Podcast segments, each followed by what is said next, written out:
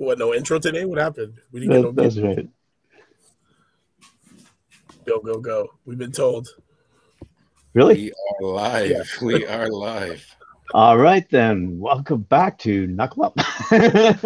Good afternoon, uh, Talking Fight fans around the world. Thanks for joining us once again here on Talking Fight, and uh, we're gonna get right into it. Here's Mike. Here's Cedric, and here goes me. Yep.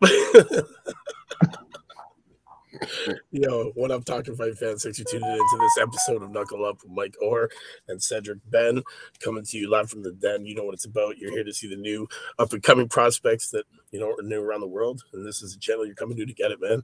And today we're talking about Chris Kongo. Chris Kongo, man, 13 and 1 with seven KOs in the welterweight division, now ranked fifth out of 133 in the UK, 37th out of 1944 in the world. This 29 year old, known as Too Slick, stands at six feet tall, and he's from Bermondsey, London, United Kingdom, coming off a points win against Kelvin Dotel back on the 26th of March this year. Let's talk about him, Cedric. What's, what's sorry? Give me his record again. He is now 13 and one with seven KOs. He's 13 and one with seven KOs. Yeah, yeah, yeah. I could tell. There's only um one full fight that I can find of his on on YouTube, and uh, other than that, and just watching the the, the highlights, um, doesn't have a high KO percentage record, but um, he is a very good boxer, and you can tell that's that's what he mainly focuses on using his. Uh, he's what you say is like six foot one or two. Six foot, yeah. Yeah, exactly. And he tries he, he, he does his best to make sure to use every bit of his long reach to try to keep his opponent away from him. Um, so yeah, man, that, that, that shows why the low, low knockout percentage, but but high boxing skills. Definitely, definitely. Uh, he's definitely one of these fighters that can fight off the front and back foot. Uh, definitely shows skills in both sides. Uh, you know, in his younger days, man, um, when he was going to school, he would often find himself counting down the hours until it was time to gather his belongings and head off to Downside Fisher Youth Club, where he first fell in love with the sport of boxing. Uh, and at the age of eight, he initially joined the club to take part in more harmless activities, you know, table tennis, football, swimming, etc. Uh, soon, though, influenced by his two older brothers, uh, the boy from South Bermondsey would lace up his first pair of gloves, climb through the ropes, and never look back. Uh, and you know, it's it's true, man. This kid definitely, um, you know, former WBO global welterweight champion Chris Too Slick Kongo kicks off 2022 with a bang. You know, at the beginning of the year, announced that he had signed a multi multi fight promotional deal with Boxxer, along with Jamie, who we were talking about yesterday. Uh, you know, he's thrilled to be joining Boxxer stable and now under the tutelage of trainer Ben Davison, who also guides undisputed world lightweight champion Josh Taylor, amongst many other talents. Uh, you know, and he plots a big year this year, man. Um, he's now 13 and 1 with seven KOs. Uh, he's managed and guided by Dillian Whyte, uh, you know, and joins Boxxer alongside a whole bunch of new guys, man. Uh, and definitely, definitely, this kid is going to be one to watch.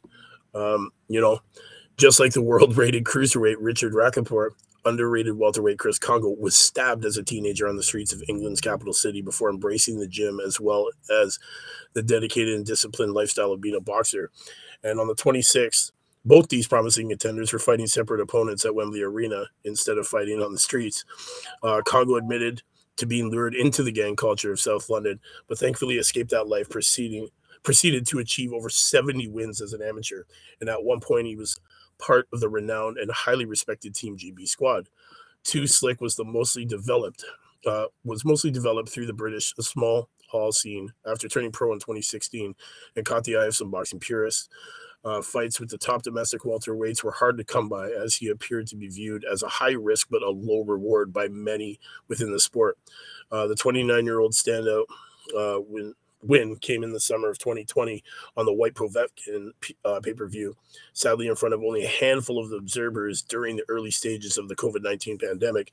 He was matched with Luther Clay in a 50 50 clash for WBO's global 147 pound strap. Uh, ninth round knockout uh, to qualify left hooks forced This what weight? What weight class is this again? Sorry, that was at the 147. And that's what he fights at at welterweight. Yeah, he's, he's a welter. So a ninth round knockout via two quality left hooks forced Clay's corner to throw the towel in as their man was on the verge of being counted out. Kongo had arrived and announced himself as you know, one of the ones to follow, like in in his rise here, man. Uh, in the next outing, the notoriously awkward, undefeated Southpaw Michael McKinson narrowly outpointed Kongo in a close bout uh, with a WBO belt as a bargaining chip and the ranking that comes with it.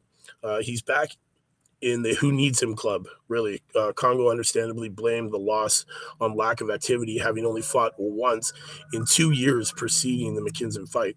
So now, under the tutelage of Ben Davison, uh, trainer who seems to know nothing but success. Kongo is looking, uh, you know, for big fights, and he's ultra confident, man. And believes that he can be the very best in the world at 147, and has sparred the undisputed 140 pound world champion Josh Taylor.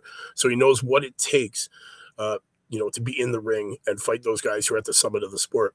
Uh, he has previously called out one of Britain's biggest names in the division, Conor Benn, and believes that he can beat him and uh, decisively knock him out.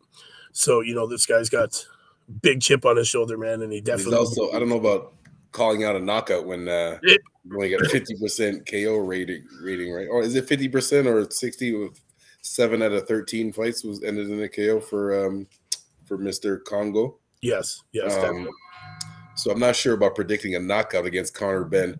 I got a special in my heart for Conor Benn because we have this we share the same last name, so I got a little extra love. For I know you do. I know you do. So, um, but anyway, back to my man Chris Kongo, very good boxer. Um, I really like his skills. You know, I like these guys that that use their their educated jab and keep their opponent, um, make their opponent have to work to get to them. Um, and yeah, man, looking forward to see his, his next match. Oh, me too. Me too. Uh, you know, Kongo racked up over 70 victories as an amateur, and then, you know, jetting across Europe to sweep up trophies and championships aplenty, whilst learning the trade and sharpening his tools ahead of an early entrance into the pro ranks. And at the age of 23, uh, with an inkling that Josh Kelly would beat him to place uh, to place at the 2016 Olympic Games as a Team GB welterweight hopeful. He decided to turn professional under tutelage of Brixton trainer Ted Bami.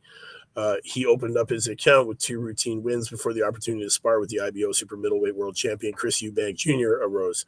Uh, from that, the chance to compete on Eubank's undercard is just the third pro bout and uh, you know he hasn't looked back since, man. And uh, definitely coming off that uh, that close points loss to uh, Michael McKinson is definitely uh, sitting in the back of his mind there. And now he's here to prove that uh, he is the best in the world at 147.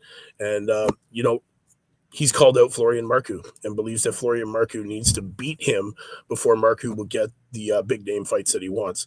So Marku Marku has definitely believed that uh, Mar- Marku versus Kongo that would be a good fight. Good, definitely, uh, definitely skills skills versus power because Marku um, he's trying to he's trying to stop you every time he fights.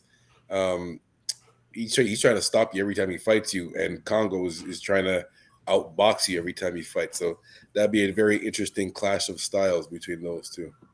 Yes, and if definitely. it happens, if it happens, you heard it here first. So make sure you remember that. That's right, man. That's right. You heard it here first. You know, shout out to Stan and Amber dropping comments in the uh Stan Amber, chat, what up? What up?